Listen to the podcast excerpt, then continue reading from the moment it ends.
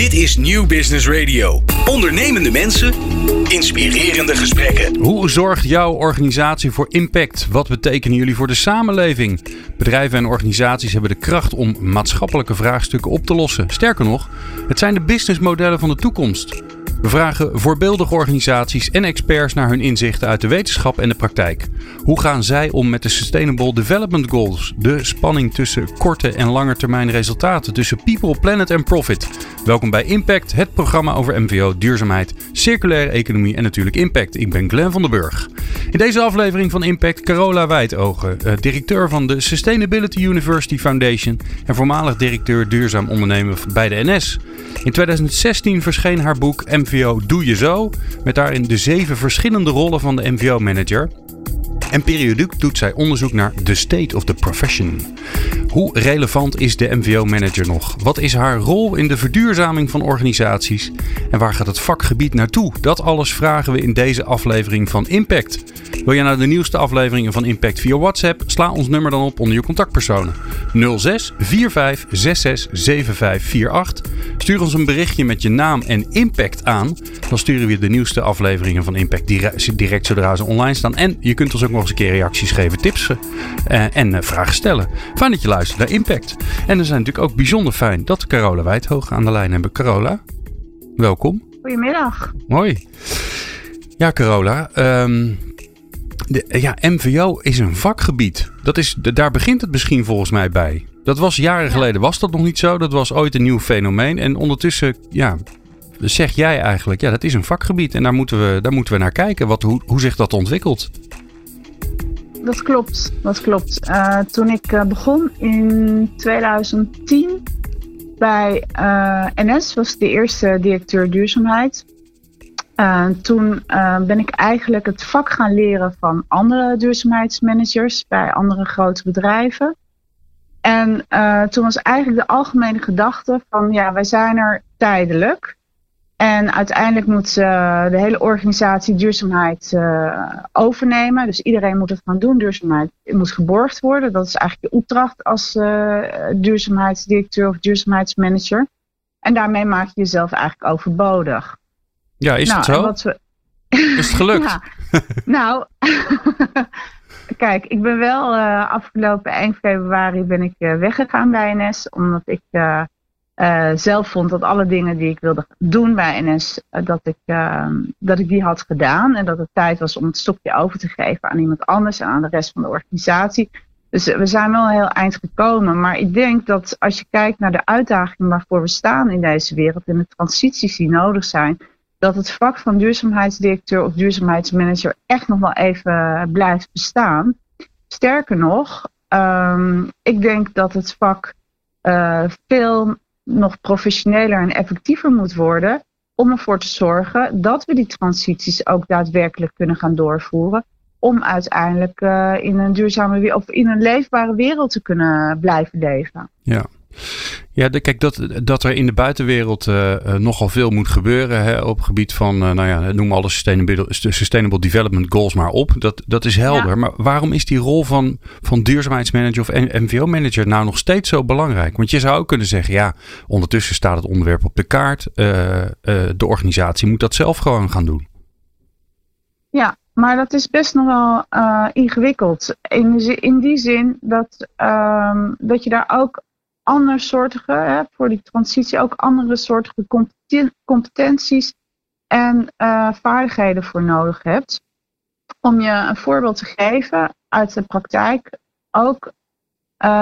Ik ben best wel een aantal jaren al bezig geweest met circulaire economie.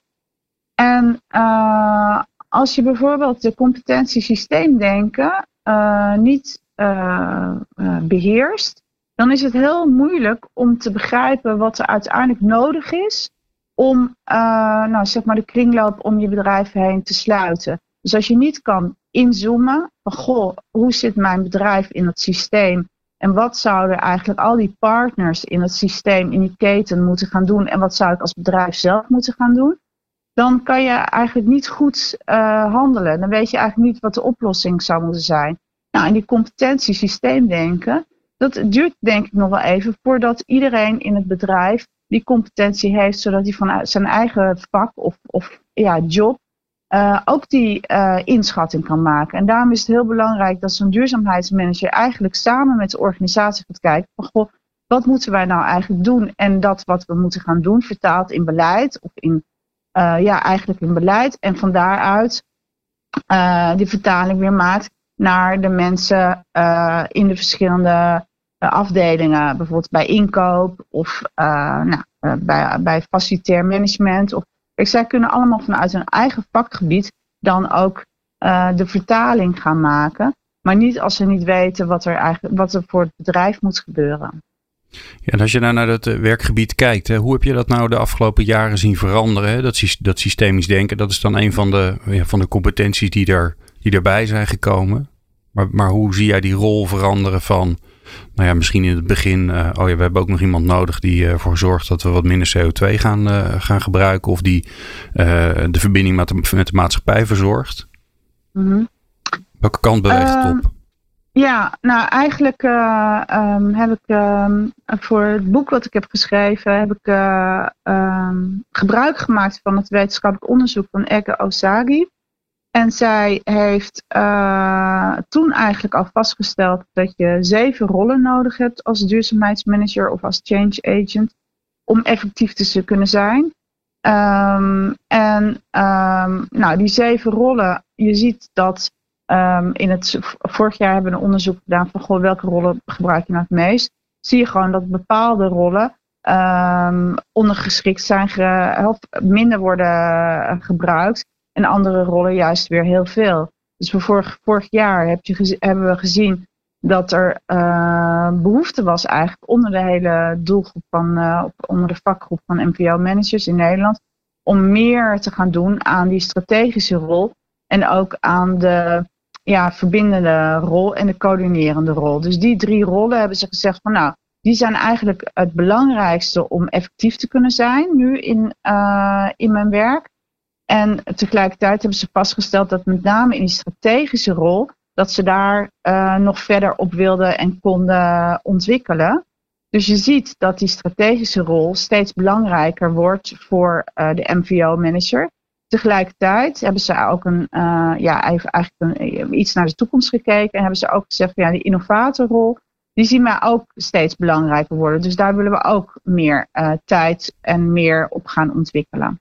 En als jij nou een inschatting moet maken waar we vandaan komen, wat was het vroeger? Ja, als je kijkt, dan zie je dat de meeste MVO-manager toch beginnen met de coördinator en de initiatorrol. Hè? Dus dat veel meer kijken van, goh, wat gebeurt er al binnen een bedrijf en hoe kan je dat nou het beste met elkaar verbinden en dat een mooie strik eromheen. Ook wat projecten initiëren, dus allemaal vrij projectmatig.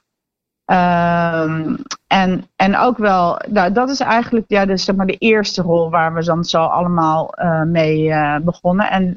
En dat is eigenlijk, daarna kwam meer die netwerkrol en die monitorrol ook. Hè? Dus heel veel meten is weten, verslaglegging, et cetera. En je ziet gewoon dat nu opschuift. En dat komt ook wel heel mooi overeen. Hè? Dus schuift nu op naar die strategische en die innovatorrol. En het komt ook heel mooi overeen. Ik weet niet of je het schema kent van Stuart Hart. Waarbij je eigenlijk 4 kwadranten ziet. En de onderste 4 kwadranten. Het is best wel ingewikkeld. Omdat verbaal. Meestal heb ik er een plaatje bij. Maar ik ga het gewoon proberen om zo goed mogelijk uit te leggen. Dus dan gaat het eigenlijk over de volwassenheid van MVO in een organisatie. En dan zie je dat er wordt begonnen dan vaak met compliance en met zorgen dat je geen risico loopt. De vervolgstap is meer de eco-efficiency. Dus minder energieverbruik, dus energiebesparing, minder afval, et cetera. En dat zijn eigenlijk allemaal hele goede projecten en die voegen allemaal waarde toe. Maar het gaat heel erg over de dag van vandaag. Dus in het geval van energiebesparing, dan krijg je gewoon euro's. En in het geval van dat je ervoor zorgt dat je producten op een verantwoorde manier worden gemaakt. Het gaat gewoon over dat je met je stakeholders, met je NGO's. Het gaat allemaal over je license to operate.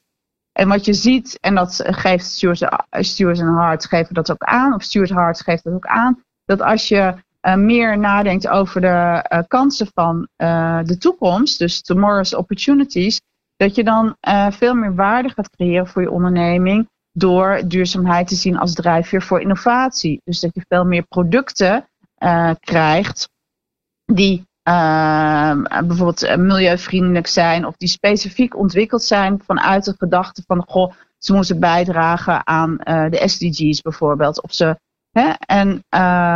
En daarmee ook eigenlijk een commerciële opportunity worden voor een bedrijf. En daardoor ook eigenlijk die borging veel beter in het bedrijf. Want op het moment dat de marketing en de commerciële afdeling eigenlijk zegt van hé, wat is dat gaaf, dat duurzaamheid wat het verkoopt of dat duurzame product. Dan gaat het ook weer verder geborgd worden in de organisatie. En dan heb je het vierde kwadrant. En dat gaat dan eigenlijk over een totaal ander businessmodel. En dan is dat businessmodel eigenlijk veel meer gericht op waardecreatie dan op winst. En eigenlijk zie je in deze stappen dat je in elke stap voeg je waarde toe aan de onderneming. Het is ander type, andersoortige waarde. En elke keer heb je eigenlijk een iets andere rol van die MVO-manager. En met name in die laatste twee stappen, die veel meer gaan naar de volwassenheid van MVO in de organisatie, heb je te maken met die strategische rol en die innovatorrol. En het mooie is dat je zag vorig jaar dat mensen echt zeiden van ja, we willen meer die strategische rol. Moet je ook gegund worden hoor. Maar en je zult zien dat denk ik dat er dit jaar uit de 2019 survey gaat komen. Dat mensen zeggen van ja, die innovatorrol wordt zo ontzettend belangrijk. Daar moeten we meer in ontwikkelen. En zie jij nou ook, hè, want ik snap hem heel erg. En ik moest overigens ook gelijk aan het is ondertussen een mega oud Harvard Business Review ding van Prahalad. Hij leeft zelfs niet meer. Why sustainability is the innovation, bla bla bla. Nou ja, in ieder geval die koppelt duurzaamheid en innovatie. Er zitten ook een beetje die vier stappen in. Maar je moet maar als duurzaamheidsmanager mee kunnen. Als jij natuurlijk ooit aangenomen bent van joh, zet een paar leuke projecten op en ga zorgen dat wij allemaal voldoen aan een GRI en weet ik veel wat allemaal voor standaarden zijn voor de verslaglegging. En je moet ineens innovatie gaan vormgeven. Dat is wel even andere koek. Ja, klopt. Klopt, en dat is dus ook heel pittig. En daarom hebben we eigenlijk ook gezegd, en dat doe ik samen met Elfrike van Galen, gezegd van ja, ik wil me, en ik heb dat al eerder gedaan, ook toen ik nog in dienst was bij NS, echt inzetten om het vak en de mensen die daarin werken te helpen, te faciliteren om zich te ontwikkelen.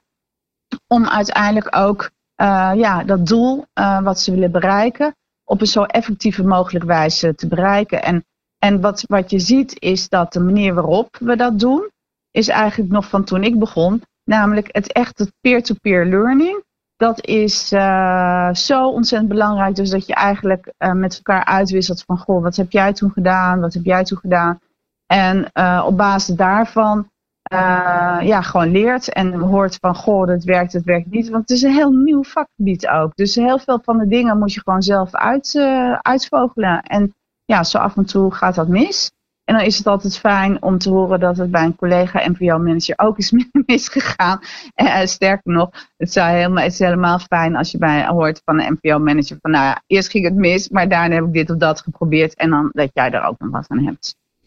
Ja, want ik wil nog even terug naar die rollen. Hè? Want die 7 rollen zijn alle 7 belangrijk. Maar als ik ze zo zie, en ik zal ze even voor de luisteraar snel opnoemen. De netwerkrol, strategisch, coördinerend, initiërend, stimulerend, verbindend, vernieuwend, mentor en monitoring. Dan denk ik, je bent een supermens als je dat allemaal kan. Dat past bijna gewoon niet in één persoon. Nee, maar dat hoeft ook niet. Hè? Je kunt het ook, kijk, waar het om gaat. Ik begon me al ernstig inferieur te voelen. Ja. Yeah. Nee, waar het om gaat is dat je het organiseert. Dus dat je kunt ook zeggen van nou, in mijn team of in mijn teampje. Want over het algemeen zijn de afdelingen duurzaamheid klein. Ook om ervoor te zorgen dat duurzaamheid geborgd wordt in de hele organisatie.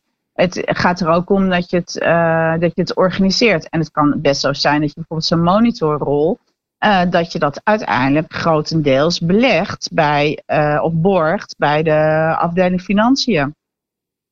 Ja, ja. Of dat je mentorrol, dat veel meer bijvoorbeeld geborgd wordt in de opleiding. En die mentorrol gaat echt over de 1-op-1 contact van de vertaling maken van wat kan jij nou doen in jouw baan. Ja, dat zijn natuurlijk, dat is een hele intensieve rol als je daar 1-op-1 met iedereen, dus daar kun je best dan inderdaad workshops of opleidingen et cetera voor omheen verzinnen. Dus het kan best zo zijn dat je die rollen binnen je afdeling en zelfs binnen je organisatie organiseert. Maar het is wel van belang dat je weet dat al die rollen belangrijk zijn om uiteindelijk effectief te zijn in het borgen van duurzaamheid in een organisatie. Nou ja, mooi om te zien dat het vakgebied zich aan het ontwikkelen is en steeds meer naar, bijna naar veranderkunde en naar innovatiekunde gaat, voor zover dat überhaupt een vak is. Want ja, dat verandert ook elke keer. Laatste vraag, Carola. Jouw collega's luisteren. Wat adviseer je ze?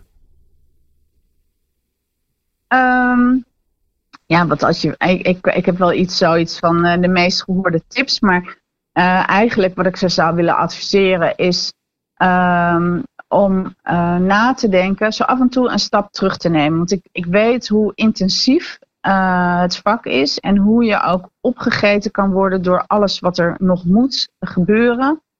Maar gun jezelf zo af en toe de tijd te nemen om even een stap terug te doen en te reflecteren op je eigen effectiviteit. En daarbij helpt het als je bijvoorbeeld naar die 7 rollen kijkt en kijkt van wat doe ik nu eigenlijk in mijn opdagen? Hè? Wat voor een percentage van mijn tijd besteed ik eigenlijk aan die verschillende rollen? En is dat ook een verdeling die ik graag zou willen? Of zou ik het eigenlijk anders willen? En op het moment dat je op die manier naar je eigen effectiviteit kijkt, dan toon je ook leiderschap. Want dan neem je eigenlijk je eigen leren in eigen handen. Ja, en dat moeten we allemaal doen. Ik zal er in ieder geval voor zorgen dat bij de post van deze podcast dat er een linkje staat naar jouw boek. MVO Doe je Zo. Die kun je overigens ook gewoon vinden op managementboek en bol.com, heb ik gezien. En een linkje naar de Sustainability University Foundation. Want volgens mij brengen jullie MVO-managers, duurzaamheidsmanagers bij elkaar om van elkaar te leren. En dat lijkt me ook briljant. Want ja, het is allemaal nieuw. Dus het staat toevallig in een boek omdat jij het op hebt geschreven. Maar verder wordt het meeste toch gewoon in de praktijk geleerd. Dus dan kun je aankloppen bij Carola als je met collega's in contact wil komen. Dankjewel, Carola Wijdoogen. Graag gedaan. New Business Radio. New Business Radio. Ondernemende mensen, inspirerende gesprekken. Let's Talk Business.